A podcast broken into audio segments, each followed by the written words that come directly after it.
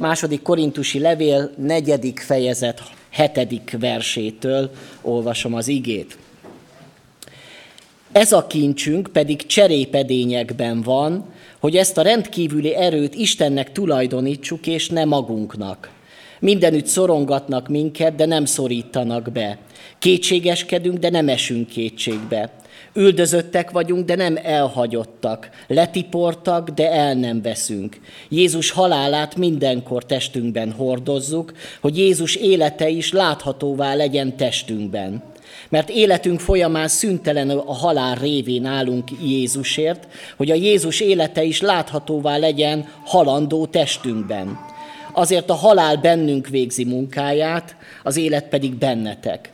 Mivel pedig a hitnek ugyanaz a lelke van bennünk, a megvan írva, hittem, azért szóltam, mi is hiszünk és azért szólunk. Mert tudjuk, hogy aki feltámasztotta az Úr Jézust, az Jézussal együtt minket is feltámaszt, és maga elé állít veletek együtt.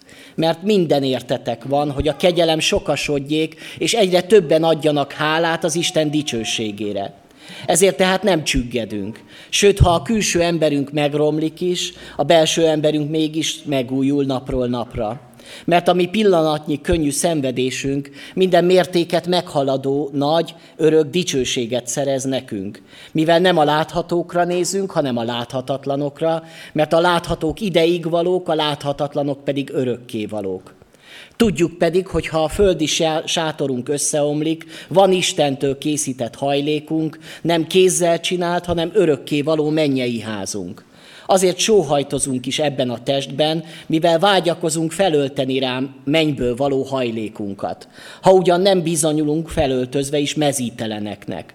Mert mi is, akik e sátorban vagyunk, megterhelten sóhajtozunk, mint hogy nem szeretnénk ezt levetni, hanem felölteni rá amaszt, hogy a halandót elnyelje az élet. Isten pedig, aki minket erre felkészített, zálogul adta nekünk a lelket. Tehát mindenkor bizakodunk, és tudjuk, hogy amíg a testben lakunk, távol lakunk az Úrtól, mert hitben járunk, nem látásban. De bizakodunk, és inkább szeretnénk kiköltözni a testből, és hazaköltözni az Úrhoz. Ezért arra törekszünk, hogy akár itt lakunk, még akár elköltözünk, kedvesek legyünk neki mert minnyájunknak leplezetlenül kell odaállnunk a Krisztus ítélőszéke elé, hogy mindenki megkapja, amit megérdemel, az szerint, amit a testben cselekedett, akár jót, akár gonoszat. Imádkozzunk. Atyán, köszönjük neked, hogy elküldted Jézust a világba, aki megmentett bennünket a bűnből, a pokolból, a kárhozatból, és legyőzte a halált azáltal, hogy feltámadt a halálból, és köszönjük neked annak reménységét, annak hitét, hogy mi is vele együtt, akik benne hiszünk, akik, akiben ott munkálkodik a te életed, azoknak is ott van az élet, és hiába történik majd meg egyszer, hogy az életünk véget ér, hogy meghalunk, akkor is örökké lehetünk majd a te országodba. És talán olyan nehéz kimondani azokat a szavakat, amiket Pálapostól kimondott, hogy vágyakozunk talán sokszor annyira szeretjük mi ezt a földi életet is, és, és talán félünk is attól, hogy mi lesz, hogyha vége lesz mindennek. De kérlek Isten arra, hogy adj most is ezen a mai alkalmon vágyakozást a mennyei haza után. És amíg itt vagyunk a földi életbe, addig pedig tudjuk azt, hogy feladatunk van, és eh, azt tudjuk betölteni és elvégezni mindazt, amit te ránk bíztál. Amen. Foglaljon helyet a gyülekezet. Hát nem tudom, hogy ez a téma mennyire közkedvelt számunkra, hogy gondolkodjunk a, a halálról, az elmúlásról, a saját életünk végéről, mert lehet, hogy miközben mások haláláról, elmúlásáról az könnyű beszélgetni, mert az talán nem érint annyira bennünket, ha csak nem a szeretteinkről van szó.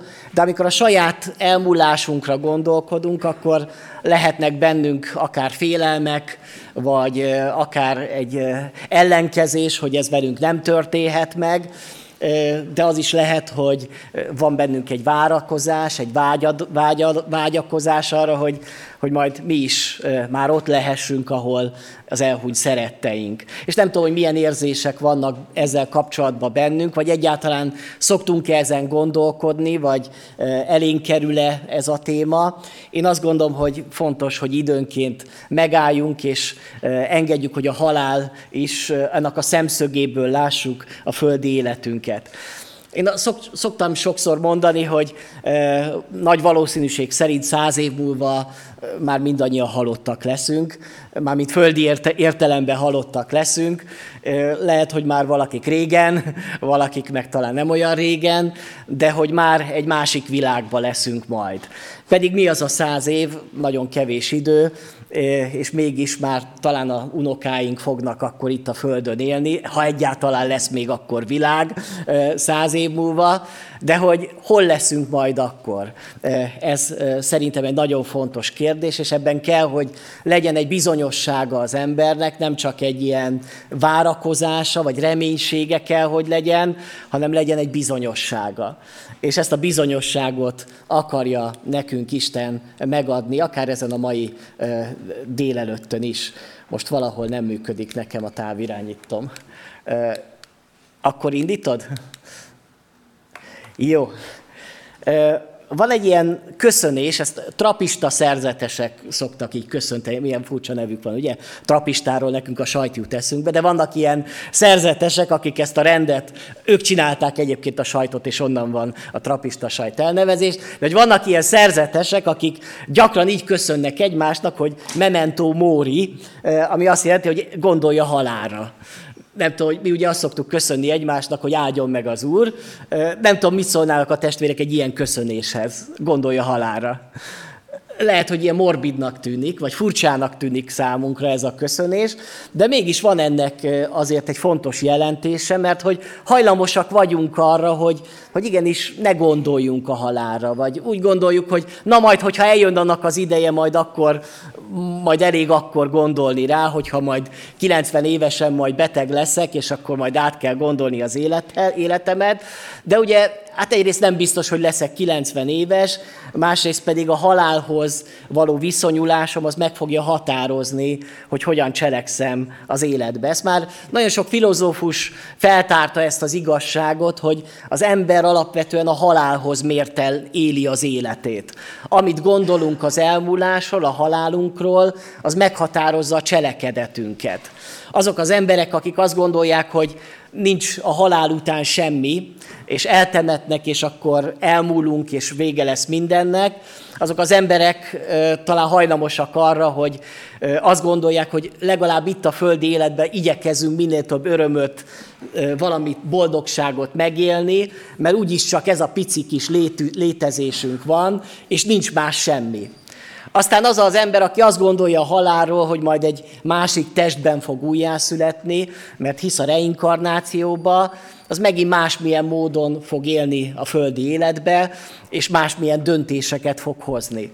De hogy a hívő ember, akik a Bibliába hiszünk, mi azt gondoljuk a halál utáni életről, mint amiről itt Pálapostól is tanít, hogy egy napon majd Isten elé fogunk megállni úgy is fogalmaz itt Pálapostól, hogy mindannyian leplezetlenül állunk majd Krisztus ítélőszéke elé, hogy megkapjuk majd, amit megérdemlünk. És hát ez a Bibliának az igazsága.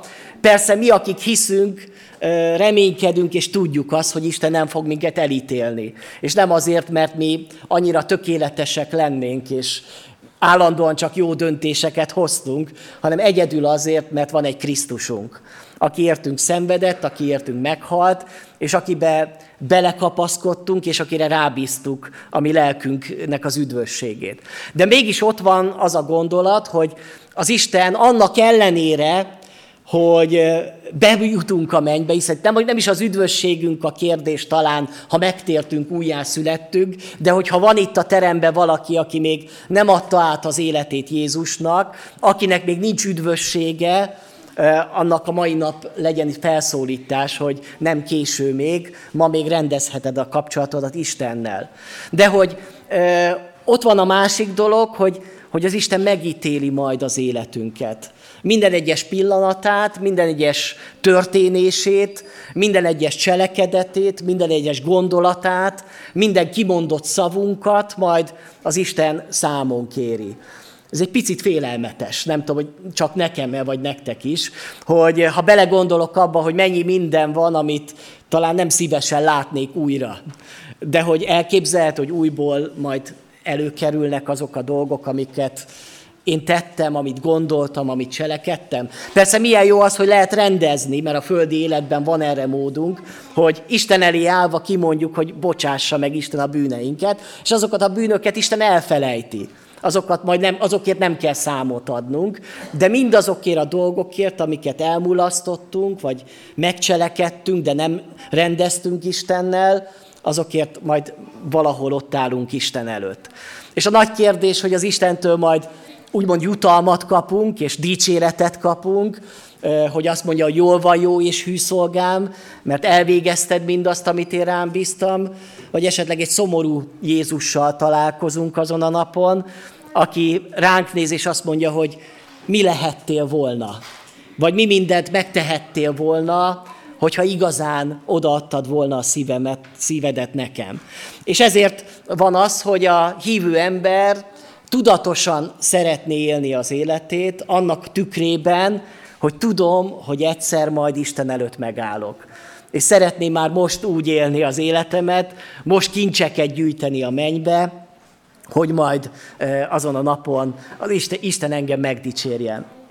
Olvastam egy statisztikát, ez egy amerikai, nem tudom Magyarországon mi lenne a statisztika, hogy az amerikaiak 76%-a hiszi, hogy létezik mennyország azért ez egy elég magas szám, azért a társadalomnak a, jó része, háromnegyed része hiszi azt, hogy létezik örökké valóság. Nem tudom, Magyarországon mi lenne, lehet, hogy hasonló adatot kapnánk, de ez azt jelenti, hogy hiába van ma egy olyan korszellem, ami azt hirdeti, hogy ateizmus, hogy csak a tudományos világnézet az igaz, az emberek ma is valahol a szívük mélyén hiszik és tudják, hogy van az életnek folytatása.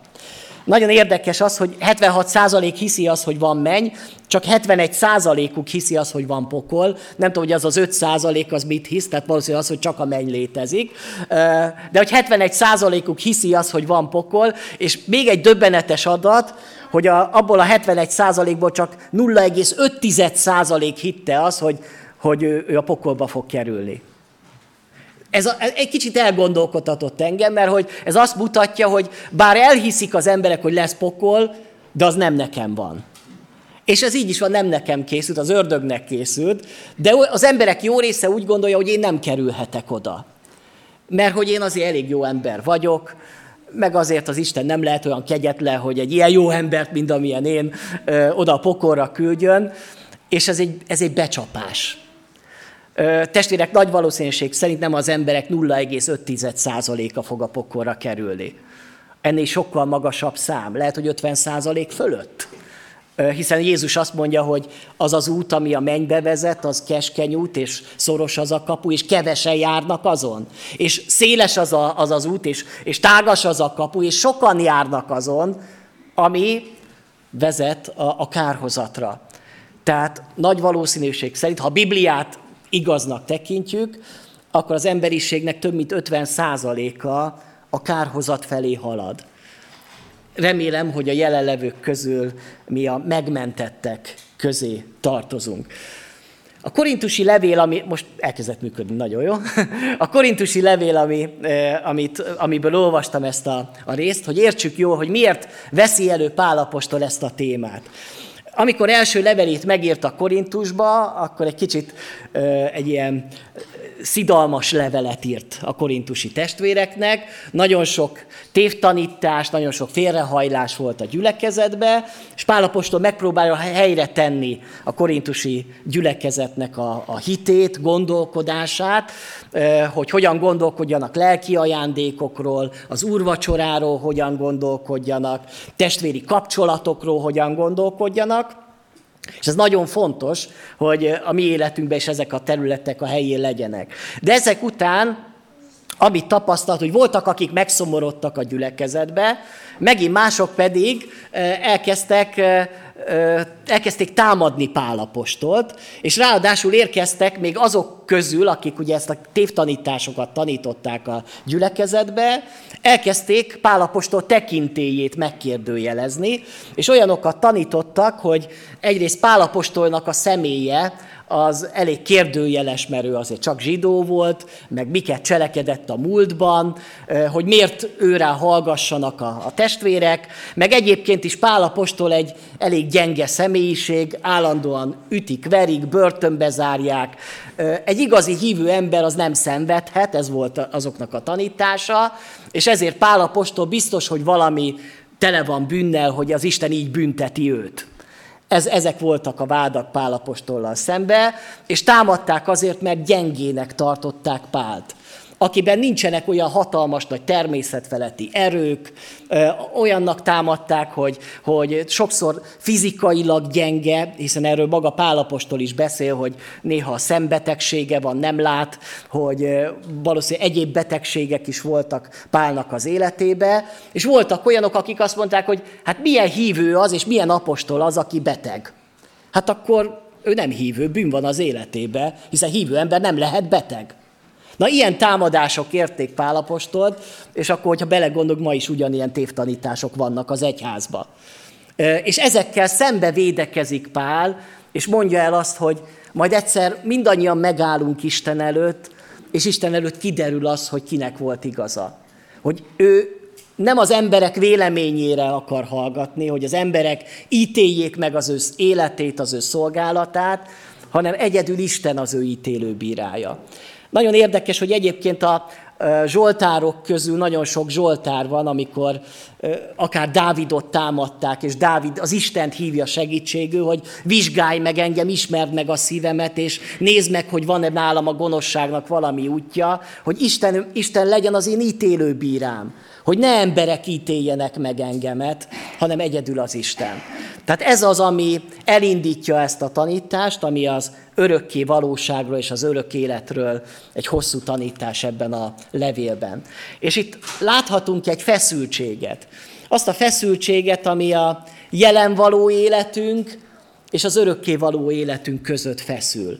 És valahol érezzük magunkban is sokszor ezt a feszültséget, hogy miközben örökkévaló dolgokról beszélünk, és arról, hogy Isten teremtményei vagyunk, Istennek a szemefényei vagyunk, közben annyi nyomorúságot tapasztalunk, és annyi gyengeséget a, a testünkben, hogy ezt nehéz sokszor megértenünk. Van a pillanatnyi, ami mulandó, és van az örökkévaló, aminek soha nem lesz vége. Ez egy feszültség. Vannak látható dolgok, amiket látunk magunk körül, ez a fizikai valóság, amit megtapintunk, amit birtoklunk, a, a, amit, ami élményeket szerzünk a földi életben, de tudjuk azt, hogy van egy másik világ, a láthatatlan valóság. Ez a két valóság között van egyfajta feszültség. Van az ismert világ, amit ismerünk, amit megismerünk, és van egy ismeretlen, ami egyszerre vonz bennünket, egyszerre pedig picit félelmetes is, mert nem tudjuk, hogy mi lesz ott. Nagyon sokszor szeretnénk ezt az ismeretlen világot ismerté tenni. Én most is hallottam, és folyamatosan hallok, ez most nagy divat szerintem, ez a mennybe jártam, pokolba jártam, meg elmondom azt, hogy mit láttam ott, meg ezek azért divatosak, mert szeretnénk tudni, hogy mi lesz oda át. De hadd mondjam el, hogy szerintem nem ebből fogjuk megtudni. Az a világ egy ismeretlen világ. Csak néhány homályos pont, ami már azt jelzi, hogy ez jó lesz. De, de hogy igazán milyen lesz, azt majd csak akkor fogjuk tudni, amikor ott leszünk. És akkor majd csodálkozni fogunk, mert amit a szem nem látott, amit a fül nem hallott, az készítette az Isten az őt szeretőknek. És majd csodálkozunk, hogy ó, hát mi milyennek képzeltük, hát csak nem olyan. Mert ez sokkal szebb, sokkal gyönyörűbb. El se tudtam volna képzelni földi gondolkodásommal, hogy milyen lesz az. Ez egy tökéletlen világ, a tökéletlen dolgaival.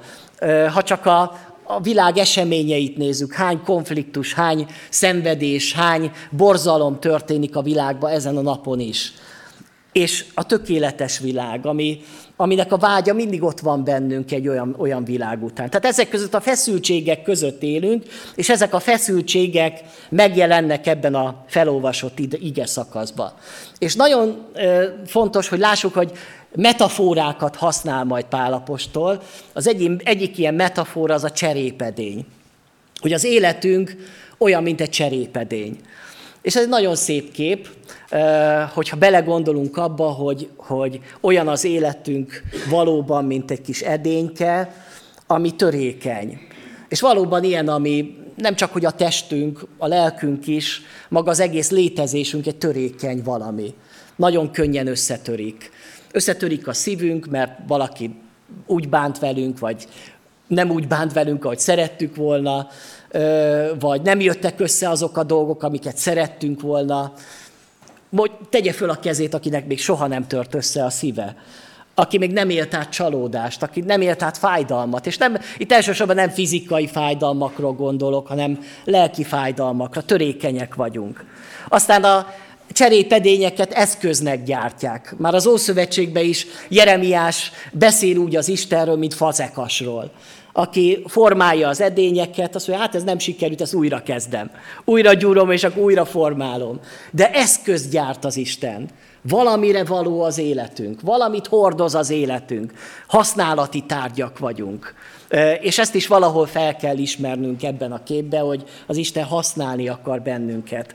Önmagunkban értéktelenek vagyunk, hiszen egy cserépedény, és itt lehet, hogy sokan úgy gondolják, hogy én egy ilyen kínai váza vagyok, legalább ilyen ókori, több millió forint értékű kínai szép váza, de, de a Biblia nem ilyen vázákról beszél, nem ilyen cserépedényekről beszél, hanem azt mondja, köcsögök vagyunk. Most értsük jól, ezt majd a fiatalok megint fölírják, tudom. De hogy ezt mondja a Biblia rólunk, hogy ilyen, ilyen, ennyire értéktelen az életünk, hogy csak használati edények, tárgyak vagyunk amiket az Isten használni akar. És mégis az Isten értékesnek tart bennünket. És az, hogy mennyire törékeny az életünk, Jobb könyvében van egy ilyen igevers, hogy nem vagyok olyan erős, mint a kő, és nem ércből van az én testem. Én ezt nagyon szeretem, ezt az igét, akik lelki gondozásra jártok, tudjátok, hogy ez, a, ez az alapigéje a, a lelki gondozás tanfolyamnak, hogy igen, ilyennek teremtett minket az Isten, ilyen törékenynek. És hogy nem tudom, hogy jó ez vagy rossz. Néha mi ezt rossznak érezzük, és legszívesebben azt szeretnénk, hogy miért nem teremtett az Isten bennünket kőből, vagy ércből, fémből, ami nem törik össze, aminek, aminek nem fáj, hogyha megütik, ami nem fog megsérülni. De az Isten tudatosan teremtett olyan lényeket, akik érző lények, hasonlóan magához az Istenhez, akiknek fáj sok minden, és ami néha megsérül és ami, aminek lekopik a, a zománca, és előbb-utóbb ez össze fog törni. Ezek között éljük az életünket. A Prédikátor könyvének a végén, talán eszükbe jut a testvéreknek, van egy nagyon szép költői kép. Ennek a törékeny testnek a, a, a végső összetöretéséről. Az így hangzik, végül elszakad az ezüstkötél, összetörik az aranypohár, a korsó eltörik a forrásnál, és a kerék belezuhan a kútba. Szerintem annyira szép költői ez a megfogalmazás, hogy ez történik.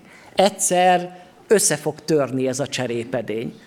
Hiába próbáljuk őrizgetni, hiába próbáljuk vitrínbe tenni, vagy valahogyan meg, megvédeni attól, hogy, hogy, hogy megsérüljön, hiába megyünk orvoshoz, és szedünk gyógyszert, és bekap, bevesszük, majd fölveszük a, a védőoltást, és nem azt mondom, hogy ne tegyük, de egyszer úgyis meg fogunk halni.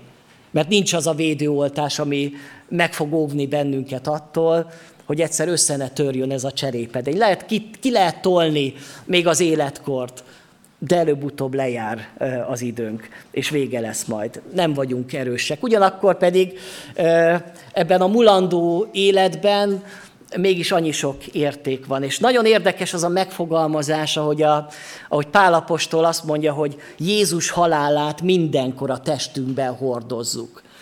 Ez egy olyan titokzatos megfogalmazás, hogy mi hívő emberek nem csak, hogy meghalunk, mint általában az ember meghal, hanem mi Krisztus halálát hordozzuk a testünkbe.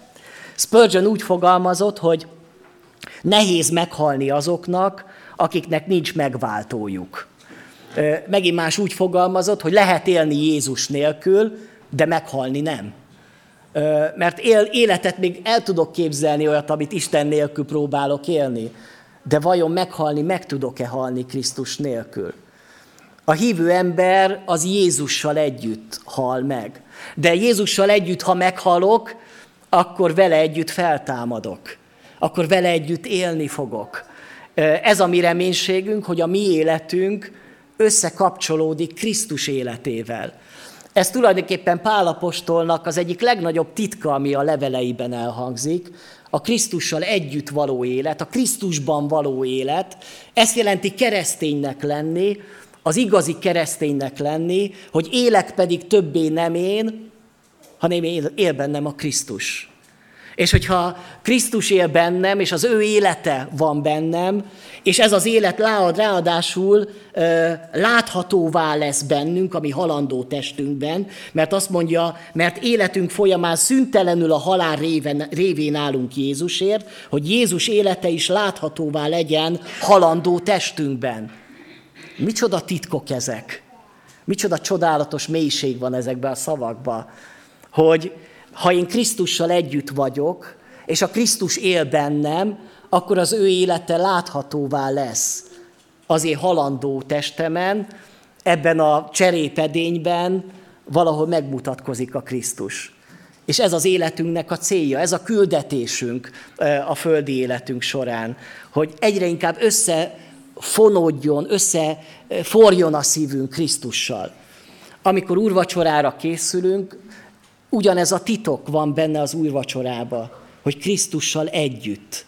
Olyan szoros közösségbe, hogy az ő élete bennünk legyen, hogy esszük azt a, azt a kenyeret, amit Jézus is adott, azt a bort, és ezáltal még inkább közösségbe kerülünk ő vele.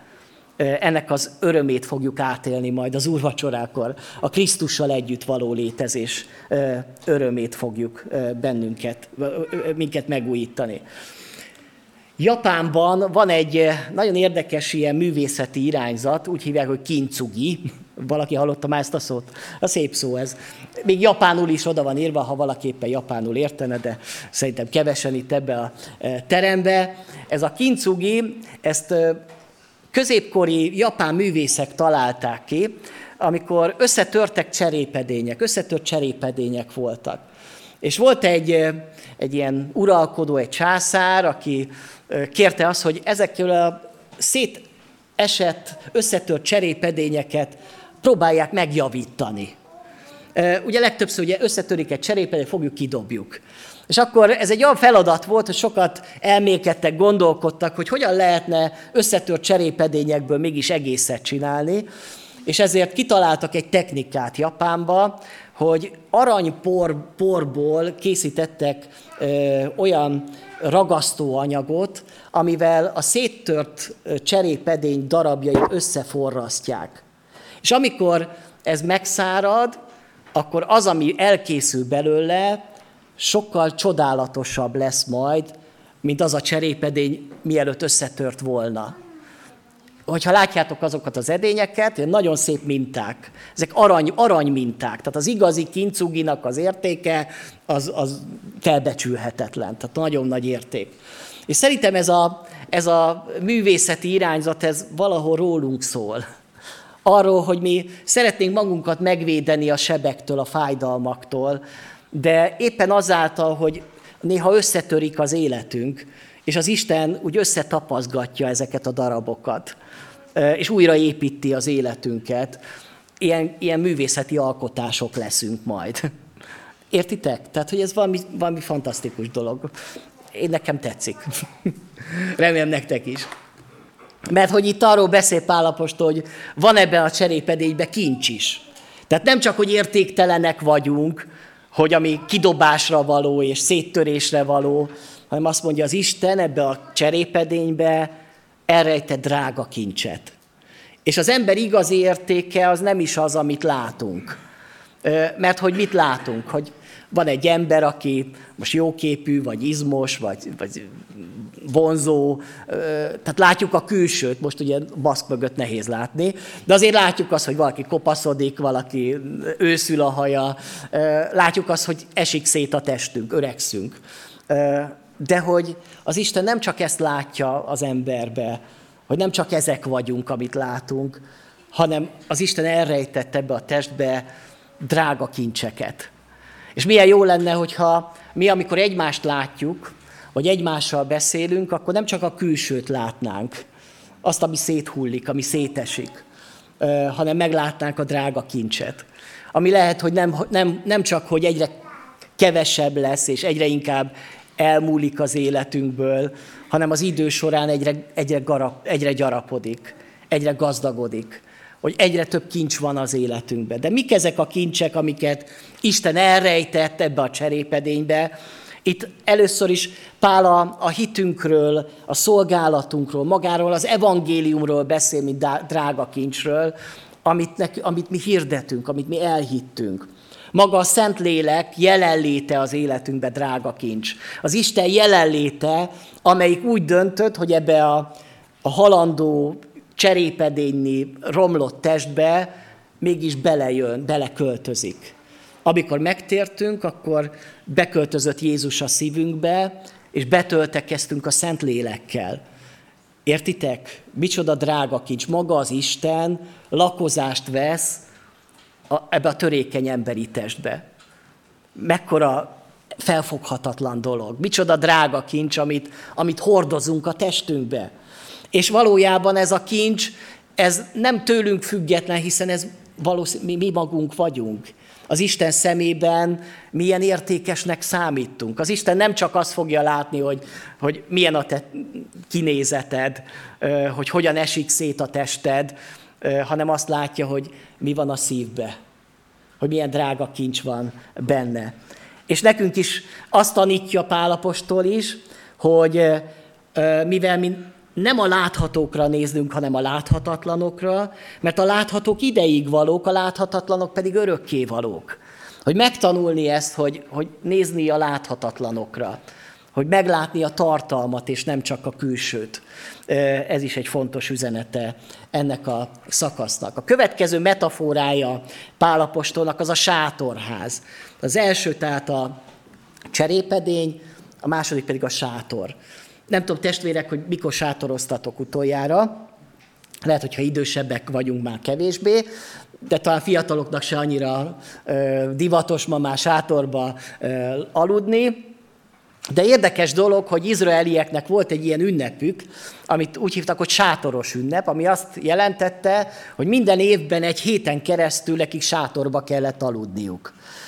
És ezt a sátrat ráadásul a tetőn kellett megépíteni, ugye akkor nem ilyen háztetők voltak, mint nekünk, ilyen egyenes háztetők voltak, és azon a háztetőn nagyon gyakran végeztek munkát is, de ott építették föl az ő sátorházukat, és emlékeztették magukat arra, hogy idegenek és jövevények vagyunk a Földön. Hogy bár most kőházakban lakunk már, most már úgymond otthon érezzük magunkat a világba, de azért tudjuk azt, hogy ez csak egy átmeneti szállásunk. Hogy előbb-utóbb csak haza fogunk térni, hogy nincs itt maradandó lakóhelyünk. És ezt fejezi ki ez a földi sátorház, ami, ami átmeneti, ami lehet, hogy sokszor kényelmetlen. Tehát itt most ne olyan sátorra gondoljunk, amilyen luxus, hogy még légkondi is van beépítve, lehet már ilyen, ilyen sátorok is vannak, hanem ez egy ilyen kis összetákolt valami, amiben kényelmetlen azért aludni. És valami ilyen képet használ a Biblia a földi életünkről, hogy egy ilyen sátorban élünk.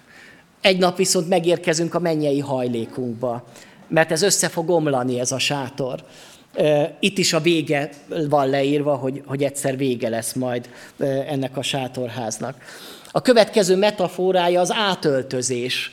Ezt is használja, hogy, hogy azt mondja, hogy vágyakozunk felölteni rá a mennyből való hajlékunkat, ha ugyan nem bizonyulunk felöltözve is mezíteleneknek. Tehát azt a képet is használja, hogy majd egyszer levetjük ezt a földi ruhánkat, és fölöltünk rá egy újat, egy sokkal szebb ruhát. Hogy ennyi történik a halálunkkal, hogy átöltözünk. De ez az átöltözés, ez nem azt jelenti, hogy ruhát cserélünk, mert ez a ruha, ez maga a testünk. Hogy ezt fogjuk lecserélni. De azt mondja, hogy mégis fájdalommal tört el bennünket ennek a, a tudatta, mert hogy nem szeretnénk mesztelenek lenni. Mert hogy ha az ember átöltözik, akkor egy ideig mesztelen, tehát amíg leveszi az egyik ruháját, és még nem vette föl a másikat, addig van egy pici idő, amikor, amikor nincs rajta ruha. És ez a halálnak a pillanata, amikor teljes mértékben mesztelenül állunk, lemesztelenedünk. Ez a halál. Ez fájdalommal teljes pillanat, de utána majd persze fölöltözzük a másikat. Ezért aztán mondja, hogy szeretnénk a földire felölteni a mennyeit, tehát hogy vágyakozunk ebben a testben, mivel vágyakozunk felölteni rá mennyeiből való hajlékunkat. Vagyis azt fogalmazza meg Pálapost, hogy szeretnénk mi úgy meghalni, vagy szeretnénk úgy átmenni az örökké valóságba, hogy ne kelljen meghalni, hogy ne kelljen lemesztelenedni hanem csak úgy fölöltöznénk rá a mennyeit. Milyen jó lenne, nem? Csak azt mondja Pál, hogy ez nem lehet. Valószínűleg az elragadtatás ez ez. Hogy ott nem történik meg az, hogy a fizikai testünk meghal, és megáll a szívünk, és eltemetik, hanem ott úgy öltözünk át, hogy erre a ruhára ráöltjük a mennyeit. De ez csak egy kiváltságos utolsó időkbeli keresztényeknek fog megadatni, még az is lehet, hogy nekünk, és akkor nem kell majd egyszer lemesztelenedve állnunk majd, de hogy lehet, hogy nem és csak ezen kifogunk, ezen, ebből, ebből kimaradunk. Ezért aztán ugye sóhajtozunk, mert, mert nem szeretnénk levetni a földit. Ebbe azért benne van az is, hogy igenis meg tudjuk szeretni azért ezt a földi létezést. És valóban van a, a földi életnek mindannak ellenére, hogy cserépedényni, hogy sátorház, hogy sok nyomorúságunk van ebbe a földi testünkbe, hogy törékeny a szívünk, sok minden történik, betegek vagyunk, csalódások érnek, de mégis azért ragaszkodunk hozzá, nem? Ilyen, ilyenek vagyunk, és ez jó. Nem kell, hogy mindannyian halára vágyakozó emberek legyünk, és utáljuk az életet. Nem erre tanít a Biblia. Valami egészen más, hogy nem szeretnénk ugye a földit levetni. C.S. Lewis mondta az, hogy olyan kedves volt ez a világ hozzád, hogy csak sajnálkozva tudod itt hagyni. Jobb dolgok vannak előttünk, mint mögöttünk. Tehát tényleg néha úgy vagyunk, hogy, hogy sajnáljuk itt hagyni Persze, amíg az ember lehet, hogy fiatal, addig azt mondja, hogy hát még van még feladatom, még van a családom felé, még van még, amit meg kell csinálnom, és addig nem is fogok meghalni. De idős korban már lehet, hogy nem kell annyira ragaszkodni, mert már, már végeztem, már a munkámat befejeztem, valami jobb vár rám, valami jobb világba számítok, valami jobb van előttem, mint mögöttem. És ezt a, ezt az igazságot szeretné Isten nyomatékosítani a hívő ember életébe. Hogy hidd el az, hogy az Isten valami jobbat készített neked. És ne essék kétségbe, hogyha közeledik a halál. A következő metafora az itthon és az otthon. Akik elköltöztetek otthonról, azok megéritek azt, hogy milyen, hogy van nekem egy itthonom és egy otthonom. Mi is úgy vagyunk, hogy itthon vagyok én most Gyulán, de lehet, hogy otthon érzem magamat Sopronba, mert ott van az én otthonom, ott nőttem föl, ott, vannak a, ott van a családom. Tehát itthon is itthon vagyok, de van egy otthon. Persze milyen jó, ha valakinek az itthon az otthon, tehát hogy itthon érzi magát otthon. jó, ezt mindegy, értitek. De hogy a, a földi életben így vagyunk, hogy, hogy van egy itthonunk, ez a földi létünk ahol egy picit jól érzek, vannak barátok, vannak ut- ut- utitársak, akikkel úgy néha úgy jól elbeszélgetünk. Ez jó. Van családunk, van házunk, ezek itthon vagyunk. De közben tudni az, hogy van egy otthon, és az a mennyei haza. Itt a világban soha le- nem leszünk úgymond otthon, itt csak itthon vagyunk. otthon majd ott leszünk. Mert hogy mi a baj ezzel a itteni földi élettel? Az a bajunk vele, hogy tudjuk, hogy amíg a testben lakunk, távol lakunk az Úrtól. Hogy a földi létezésben, az jelen való világban, a látható valóságba, aminek most részesei vagyunk mindannyian, ez a pillanatnyi létünk, amiről énekeltünk, ebben nincs közel az Isten. Bármennyire is szeretnénk Isten közel érezni magunkhoz. És vannak pillanatok, amikor egy picit közelebb érezzük magunkat Istenhez. Amikor imádkozunk, amikor dicsőítjük őt, vagy amikor úrvacsorát veszünk, vagy amikor a bemerítő medencébe állunk, és éppen a lelkész lenyom a víz alá bennünket, akkor úgy érezzük, közel vagyunk az Istenhez. Vannak az életnek olyan pillanatai, amik ritkák, de mégis a legcsodálatosabb pillanatok, amikor Isten egy picit közel jön. Amikor úgy érezzük, mint Adi Endre, hogy átölel az Isten. De ezek ritka pillanatok. Legtöbbször én azzal szenvedek, hogy úgy érzem, hogy az Isten nagy fényévnyi távolságra van tőlem, és nem érzem a jelenlétét, pedig szeretném, de nem érzem. Azért, mert amíg a testben élek és a földön lakok, távol vagyok az Istentől. És hazug az, aki azt mondja, hogy itt a földi életben meg lehet élni az Istennel úgy a kapcsolatot, mint a mennybe. Ilyen nincsen. Az hazudik. Sajnos ezt kell megélnünk, ennek a feszültségét megélnünk, hogy, hogy itt most hitben járunk, nem látásba, hogy, hogy néha nem érezzük, de hiszünk, és belekapaszkodunk az igéjébe, az ígéreteibe. De egyszer majd eljön a pillanat, amikor nem távol lesz az Isten tőlünk, hanem olyan közel jön hozzánk, hogy szemeinkkel fogjuk látni őt. Értitek? Az Istent. És ez lesz, amikor megérkezünk. Miért vágyakozunk hazaköltözni? Azért, mert ott színről színre látjuk őt. És annak a, annak a megélése az mindennél csodálatosabb élmény lesz majd, amikor hazaköltözünk. És itt van, amit, ami most történik, hogy valamit hiszünk és valamit tudunk. Valamiben reménykedünk, valamiben bizakodunk, és vannak dolgok viszont, amit tudni kell. És nagyon érdekes ebbe a szakaszba, hogyha megnézitek azt, hogy ezeket az igéket hogyan váltogatja egymással így Pálapostól, hogy tudjuk és bizakodunk. Valamit még csak tudunk, valamit még csak bizakodunk, de valamit már tudnunk kell. Mert azt mondja, hogy tudjuk, hogy a földi sátorunk összeomlik, van Istentől készített hajlékunk. És ezt nem úgy mondja, hogy hisszük, vagy bizakodunk benne, vagy reméljük, hanem azt mondja, hogy tudjuk. És hadd mondjam el, hogy valamit hinni kell, valamit meg tudni kell. És hogyha te neked csak hiszel abba, vagy reménykedsz abba, hogy van örök életed, de nem tudod, akkor még lehet, hogy nem jutottál el a hitnek arra a bizonyosságára, amit az Isten meg akar adni mindannyiunknak. Hogy nem bizonytalan a jövő, nem bizonytalan az örökkévaló létezésem. Ezt tudom.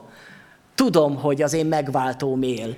És nem azt mondja Jobb, hogy remélem, hogy a megváltóm él, vagy bízok benne, 50-50 százalék, hanem azt mondja, 100 százalék. Én erre fölteszem az életemet, én ezt tudom. Ez egy megingathatatlan bizonyosság az életembe. És ezért szeretném megkérdezni testvéreim, hogy, hogy számodra egy megingathatatlan bizonyosság az örökké valóság. Hogy van Istentől készített mennyei hajlékod. Ez bizonyossága. Vagy úgy vagy, ó, igen, hát itt imaházban csak ezt kéne mondani, hogy igen, én ebbe bízok, de aztán annyira két, kételkedek ebbe, nem tudom, mit higgyek. Spurgeon mondta, hogy a keresztény életében a legjobb pillanat az utolsó, hiszen ez, a, ez van legközelebb a mennyhez. Ekkor csendül fel annak az éneknek az első hangja, amelyet egy örökké valóságon át éneklünk. Ez annyira szép ez a mondat szerintem. Spurgeon mindig nagyon szépen fogalmazott. De hogy ez egy belegondolni abba, hogy a halálom pillanata lesz majd életem legboldogabb pillanata. Mert abban a pillanatban leszek a legközelebb a mennyhez. És az az ének, amit ott elkezdek hallani, az már az örökké valóságnak az éneke. Ezért tudjuk azt, hogy ha ez így van, akkor nem kell félni, akkor nem kell rettegni, akkor nem kell mit tudom, mindent megtenni, jaj, csak valahogyan óvjam ezt az életet, de úgyis össze fog törni a cserépedény. Ugyanakkor benne van nem csak, hogy nem esünk kétségbe, amit Párapostól többször is leír ebbe a szakaszba, hanem az, hogy, hogy vágyakozunk. És én azt gondolom, hogy a hívő embernek a szívében kell, hogy folyamatosan jelen legyen a menny utáni vágyakozás. Hogy nem feledkezünk bele annyira a látható valóságba, hogy, hogy ne lenne előttünk folyamatosan az a cél, hogy, hogy hazatartunk, hogy megyek, megyek az Úrhoz. És ez egy kérdés nekem, hogy bennetek, bennünk van-e még ez a vágy. Mert ez a vágy fog bennünket örökösen Isten jelenlétébe is hozni. Ez a vágy fog elhozni minket az imaházba. Ez a vágy fog bennünket oda kényszeríteni az Isten igéje mellé. Ez a vágy fog minket arra kényszeríteni, hogy imádkozzál minden egyes napon, és ez a vágy fog téged arra kényszeríteni, hogy szolgálj neki, hogy bölcsen éld az életedet. Amikor ez a vágy már nincsen, amikor megszűnik az örökké valóság utáni vágy, akkor már nagyon bele fogsz feledkezni a földibe. És csak ez marad. És aggódni fogsz, és, és háborogsz, hogyha nem úgy alakulnak a dolgaid és nem érted az összefüggéseket, mert nincs az életednek a mennyei dimenziója. Ezért aztán Isten egy tudatos életre hív bennünket, mert azt mondja, hogy ezért arra törekszünk, hogy akár itt lakunk, még akár elköltözünk, kedvesek legyünk neki. Ha akár itt vagyunk, akár megyünk, kedves akarok lenni az Istennek. Bármi, amit teszek az életben, azt szeretném, hogy az Isten örömét lelje benne. Örüljön annak. És ha visszagondolsz az elmúlt hetedre, hetedre, szerinted az Isten örülte annak, ahogy az elmúlt héten cselekedtél, vagy éltél, vagy ahogy beszéltél? Vagy talál-e olyat, amiben az Isten kedvét leli az elmúlt hetedben? És hogyha keveset találsz ilyet, akkor, akkor lehet, hogy valami változtatni kéne. És akkor elhatározni azt, hogy Istenem, én szeretnék ma úgy élni, meg a következő héten, hogy az kedves legyen neked. Hogy örüljél annak, ahogyan élek. Hogyha látod az életemet, akkor azt mondjad, hogy még dicsekedjél a sátánnak, hogy látod az én jobbot, ugye? Az Isten még dicsekszik is jobbal a sátánnak, hogy, és milyen jó lenne, hogyha dicsekedne az Isten a sátánnak, mikor látja az én életemet. Persze akkor jönnének utána a kísértések, az más. De, de hogy, hogy értitek, tehát milyen jó lenne, a kedvét lelné bennem, vagy bennetek, vagy bennünk az Isten. És akkor most már befejezem, és valóban egy napon majd ugye összetörik ez a cserépedény, és az a földi sátorház összeomlik, és levetjük a régit, és fölvesszük az újat, és hazaköltözünk. Ezek mind-mind metaforák ugye ebbe a szakaszba, ami ugyanarról az eseményről szól, amikor véget ér az életünk, amit ugye Pintér Béla úgy énekel meg, hogy hazamegy a vándor, akkor, akkor arra a napra ne úgy tekints, mint valami félelmetes, rettenetes, szörnyű esemény, hanem egy olyan napra, ami vágyakozással, reménységgel, kíváncsisággal tölti be a te szívedet. Egy 1651-ben elhangzott prédikációban Thomas Brooks így fogalmazott, Vigyázz, hogy Krisztus legyen a te urad és mestered, és akkor a halálod napja olyan lesz, mint az aratás napja a földműves számára, mint a szabadulás napja a fogoly számára, a király koronázási napja és a menyasszony mennyegzői napja. A halálod napja a győzelem és felmagasztalás napja lesz, a szabadulás és vigasztalás napja, a megpihenés és a beteljesülés napja. Hát ezt a napot várjuk ami olyan nap lesz, mint a mennyegződ napja, mint a király koronázási napja, mint az aratónak az aratási napja, boldog nap. És hát kívánom magamnak, meg nektek is, hogy, hogy így éljük az életünket, hogy az a nap valóban ne egy rettenetes nap legyen, hanem egy boldog, örömteli nap. Amen. Csendesedjünk most el és imádkozzunk. Atyám, én köszönöm neked, hogy minket cserépedényi embereket mégis értékesnek találtál arra, hogy, hogy felkarolj, hogy megszólíts, hogy, hogy felemelj, hogy betöltsél bennünket a te jelenléteddel. És köszönjük neked azt a világos üzenetet, amit az mai igéből is adtál nekünk, hogy nem céltalanul éljük ezt a földi életünket, hanem van értelme mindannak, ami történik velünk, körülöttünk. És hogy van az a cél, hogy egyszer megérkezünk a mennyei hazába, és Kérlek, bocsáss meg, amikor erről megfeledkezünk, vagy, vagy nem azzal a vágyakozással vagyunk, ahogyan, ahogyan talán az az ember, aki egy csodálatos ajándékra vár, amikor, amikor belefelekezünk ebbe a földi életbe. És én arra kérlek, Istenem, hogy újból kelts fel a mi szívünkbe ezt a váradalmat, ezt a vágyakozást, hadd gyönyörködjünk már előre abban, amit Te elkészítettél számunkra. És így imádkozom azokért, akik még itt vannak a teremben, de még nincsen üdvösségük, vagy nincs bizonyosságuk, még nem tudják azt, hogy ha a földi sátorházuk szétbomlik, akkor van mennyben készített hajlékuk, hogy kérlek Istenem, hogy mutasd meg magadat számukra, és vezest őket haza a mennyei hazába. És imádkozom azokért, akik megfáradtak ezen az úton, vagy összetörettek ezen az úton, vagy éppen most sebeket hordoznak, és sérülések vannak az ő lelkükben, testükben, arra kérlek Istenem, hogy a te kegyelmedből gyógyítsd őket, és készíts olyan műalkotást, mint amilyennek ezek a japánok is csináltak.